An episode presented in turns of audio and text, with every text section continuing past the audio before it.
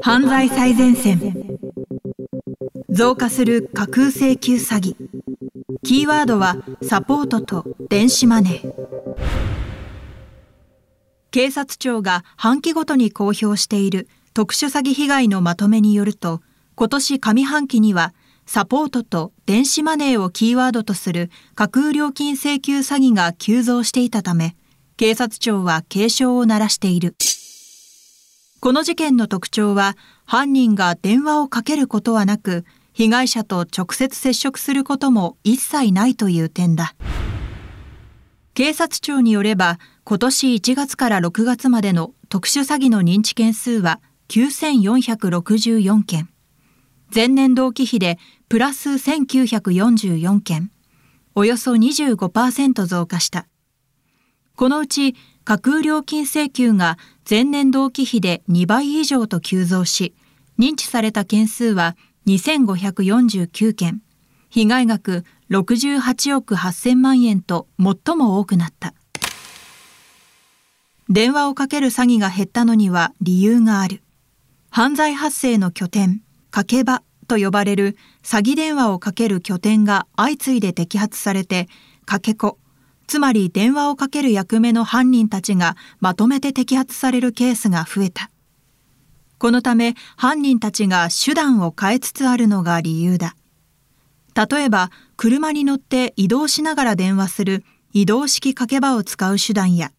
アジトを海外に移転する手段、そして電話の使用をやめてパソコンやスマートフォンなどの端末を使う手段が増えた。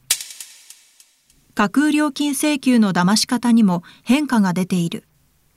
これまでは、アダルトサイトの利用料金が未納になっています。裁判にします。といった内容で、被害者の羞恥心や恐怖心を煽り、利用料としてお金を騙し取る手段が主流だった。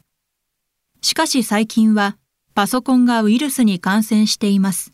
ウイルスの除去費用を支払ってください。といった警告画面がスマホやパソコンの画面に突然表示される手段が主流になり、使い方に慣れていない高齢者が標的にされている。警察幹部は、特殊詐欺はそもそも高齢者をターゲットにした犯罪だが、高齢者が特に苦手とする IT 分野に的を絞っている点が特徴だ、と分析する。また、これまで闇バイトとして出し子や受け子を集め、被害者と接触させてお金を獲得していたが、最近はコンビニで買える電子マネーを悪用しているのも特徴だ。これにより、受け子がいらなくなり、指示役の特定がより困難になった。架空料金請求のうち47%がパソコンなどのトラブルを解消するサポート名目で、およそ3分の2が電子マネーを要求していたという。電子マネーのカードの写真を送らせ、固有の番号を読み取って換金する手口が多い。このため警察庁はコンビニや金融機関と連携して被害防止に努めるよう各都道府県警に指示した。一方でコンピューターウイルスの一種であるランサムウェアとサポート名目詐欺に関連があるのではないかと指摘する声もある。ランサムウェアはウイルスでパソコンを麻痺させ、麻痺の解除と引き換えに身代金を要求するというものだ。10年以上にわたり特殊詐欺対策に当たってきた捜査関係者は、サポート名目詐欺ではパソコンの電源を落とせば復旧するケースも多い。被害者のパソコンを事実上支配してしまうランサムウェアとはレベルが違うと前置きした上で